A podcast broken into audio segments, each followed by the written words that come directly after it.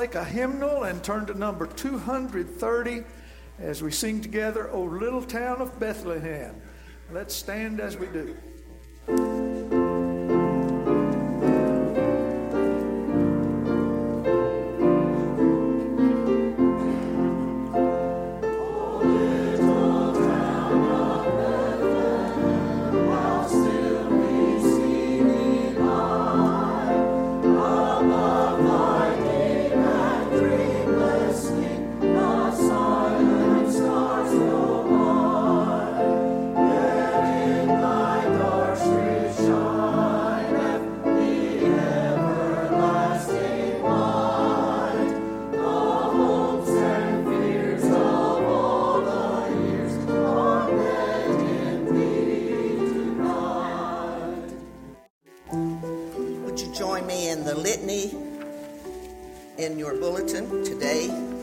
Focus is love. Advent is a time to celebrate God's love. God's love is pure. We celebrate by loving our neighbors as ourselves. God's love is everlasting. We celebrate by loving the Lord our God with all our hearts. God's love is all powerful. We celebrate by spreading God's love to a world in need. God's love is freely given to all. Today we light four candles the candle of hope, the candle of peace, the candle of joy.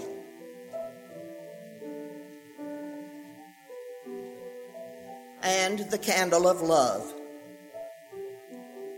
The light of this fourth candle reminds us that God so loved the world that he gave his only Son, and that everyone who believes in him will not perish, but have everlasting life.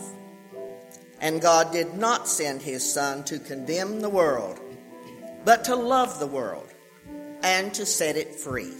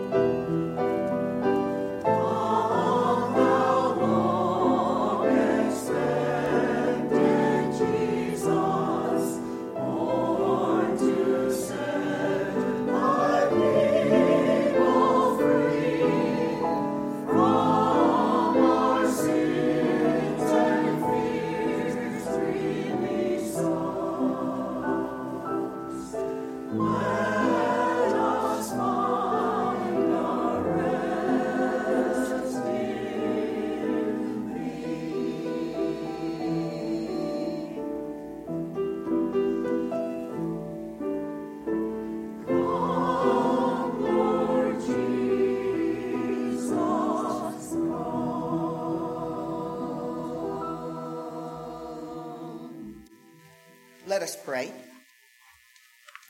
Gracious God, as we ponder your great and eternal love, we think of our own limited understanding.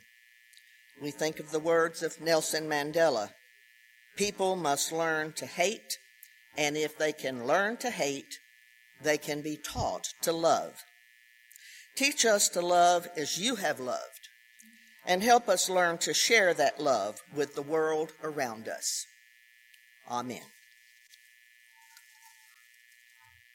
Today, so hear the Old Testament lesson for this fourth Sunday of Advent from Micah chapter 5, verses 2 through 5a. But you, O Bethlehem of Ephrathah, you are one of the little clans of Judah. From you shall come forth for me one who is to rule in Israel, whose origin is from of old, from ancient days. Therefore he shall give them up until the time when she who is in labor has brought forth, then the rest has brought forth. Then the rest of his kindred shall return to the people of Israel. And he shall stand and feed his flock in the strength of the Lord, in the majesty of the name of the Lord his God. and they shall live secure. For now he shall be great to the ends of the earth, and he shall be the one of peace. The word of God for the people of God. And we pray together as we remember the prayer he has taught us, saying, Our Father, who art in heaven, hallowed be thy name.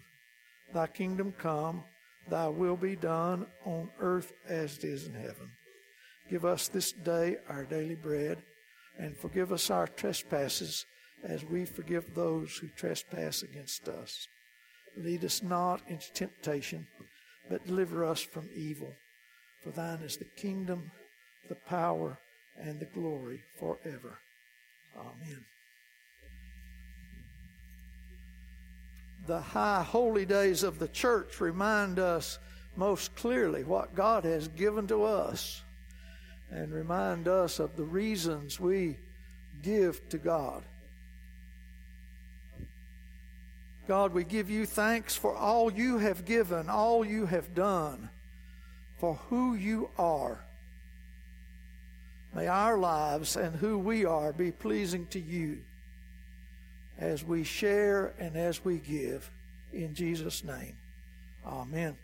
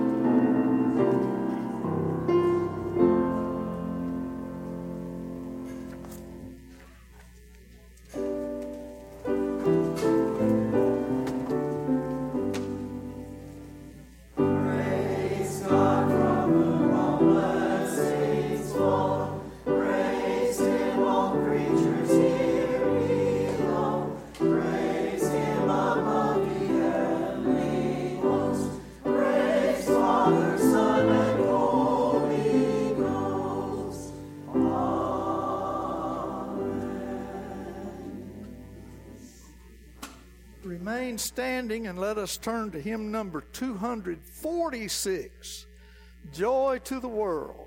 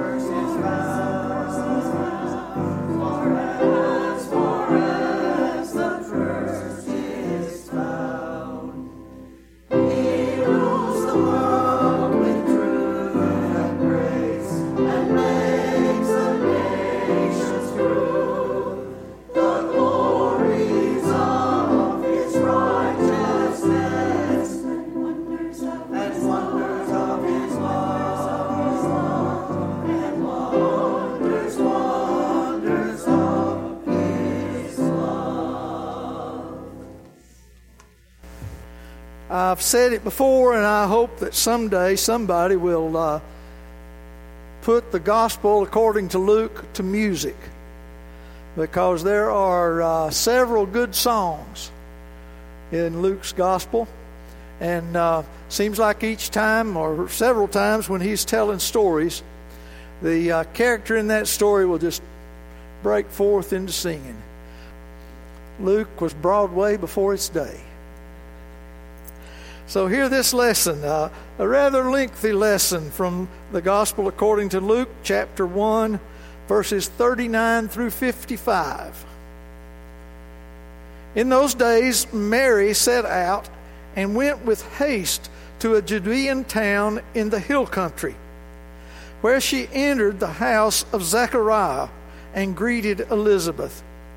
When Elizabeth heard Mary's greeting, the child leaped in her womb, and Elizabeth was filled with the Holy Spirit and exclaimed with a loud cry, Blessed are you among women, and blessed is the fruit of your womb. And why has this happened to me that the mother of my Lord comes to me? For as soon as I heard the sound of your greeting, the child in my womb leaped for joy.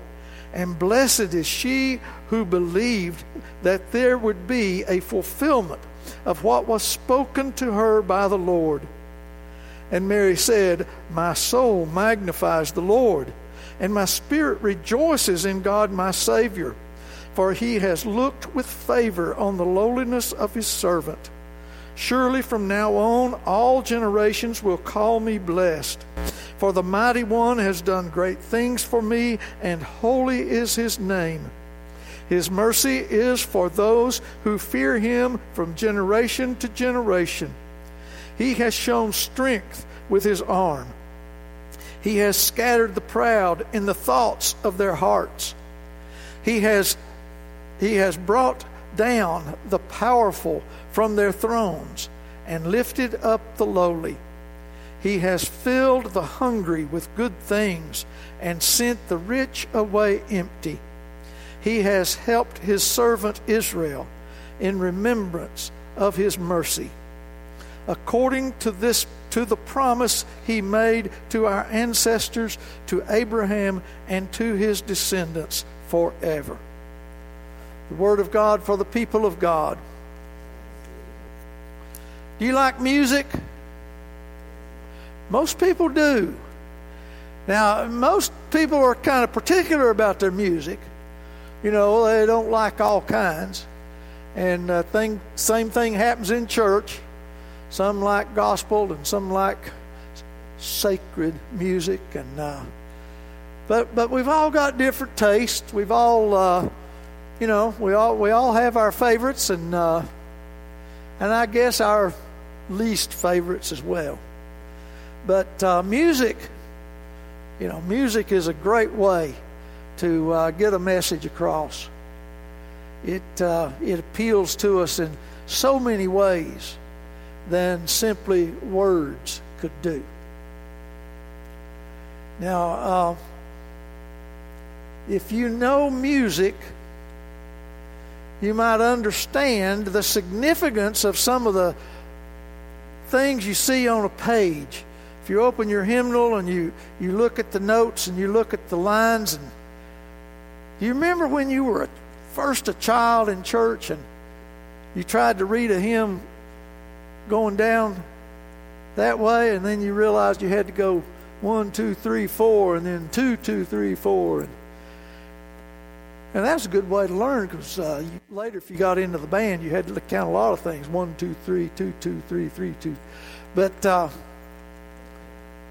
there's a significance to the way music is written as to how it should be played and whether it's supposed to uh, sound light and airy or to sound foreboding or whether it's uh, to be a song of praise or a song of despair or a song of comfort or just a, just an idle melody.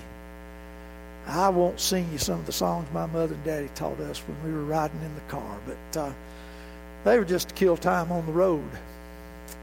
Uh, Yeah, I might sing them sometime, but not now.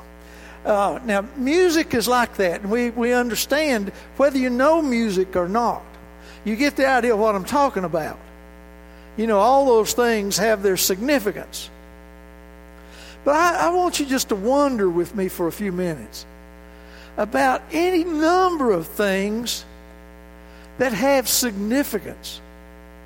Things you may not have ever thought of before. The significance of where and when you were born.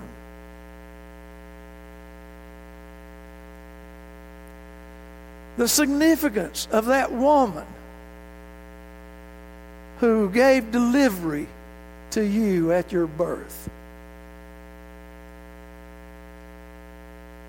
The significance of the man who was or wasn't there.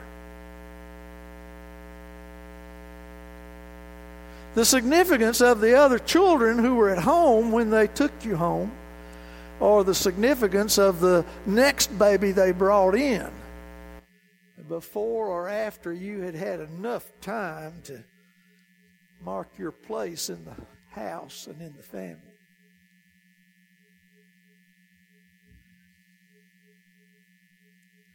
Think about the significance if you were born in the United States of America. Now, I know there's at least one in here who wasn't born in the United States of America. Maybe, maybe two or three. I, am not sure. But uh, just imagine, just imagine the difference. Now I've got to be careful. I, I'm getting my sermons mixed up because, you know, tomorrow night's sermon has has more to do with imagine, but that's okay. You can imagine a little bit today, but do it with wonder because what's the significance of all these things? It's made you who you are and where you are today. It's put us here. Now, I could go into a lot of other things, you know, appointments, moving after one year, moving after two years, moving after three years, moving after seven years when I thought I was going to be there in eighth and retire. But uh, here we are. Now, I'm still trying to figure the significance of the fact that, uh, let me try to get my compass straight. Would you, would you say Coker Creek's that way? Pretty much? Coker Creek? Murphy, Murphy that way? Is that, okay. My grandfather Hampton, my mother's daddy was born right over there in Murphy. My daddy's daddy Orrin Reed was born right up there in Coker Creek. And here I am, almost equal distance from the two spots. And I, I know I know where those places are. I've visited them many times with my grandfathers, with family. And it just seemed significant to me when I was told I was going to Copperhill that I'd been here before. Then I realized I've only been to Copperhill maybe one time, but I've driven through Ducktown a lot of times. Um, you know, that's another significance. You could be born close and not be born right here in this town, or but but just I don't know where you where you're from makes, makes a world of difference. For good or bad. And you never know. Because for some people, the same place, the same family can be a ruin to them. And for other people, the same place, the same family, the same house can be a blessing or, or a cause of, of great success. Now, I don't know that there's anything insignificant in our lives if we pay enough attention. I'm, you know, I feel there must be because you can't go through through a day. You know, you can't go 24 7 totally alert and aware to what there is that might be significant. Besides that, you got to sleep part of that time. But the fact of the matter is, you never know what might be significant, and you don't know for sure what the significance of that is. You've probably spent days, months, even weeks or years wondering about some experience or somebody that, that you met somewhere along the way. Just wonder, well, what why why can I not forget that? Why why does that it still says something to me and I'm I'm just not sure what. Or uh, sometimes it might come to you in a flash. Ah, oh, now I understand. That's what my mother meant. We've all warmed ourselves by the fires that others built. We've all drunk from the water of, of wells that others have dug. And one time or another, we're all like that little bird sitting on the wing, just cheer, cheerfully singing away. Because the bird that sings, oh, shoot, now let me. My mother forgot a few things too, but uh, she had Alzheimer's. Uh, on the branch that swings sits the bird that sings, knowing it has wings. Now, in a way, what I'm, what I'm moving toward is the significance of words. And the words that remind us of who and whose we are. And so when we when we come into this season and when we come this close to Christmas, it's uh, I mean it's it's it's just a matter of significance that that we we have four candles lit to to remind us of of hope and peace and love and joy. See, uh, it, it's it's it's significant that uh, we read the stories of the prophets, talking about a woman going into labor before this thing can happen, talking about a child being born, and uh, it, it's a matter of significance that that there was a prophet who talked about Bethlehem of Ephrathah, smallest town, no bigger than Copperhill or even Ducktown or Turtletown for that matter. It, there's a significance to all of these things. And uh, the significance is we're reminded that God is significant within the life of this world and within our own lives. ah, you know, God, I, I'm not even sure God's there. God doesn't play a significant part in my life because I've always made my decisions and I've always, no, no, no. But, but I'm telling you, God has a significant role in human history and in, uh, in our lives more than we might realize. And, uh, we see it in one person, Jesus. And we might argue today whether he was human or divine.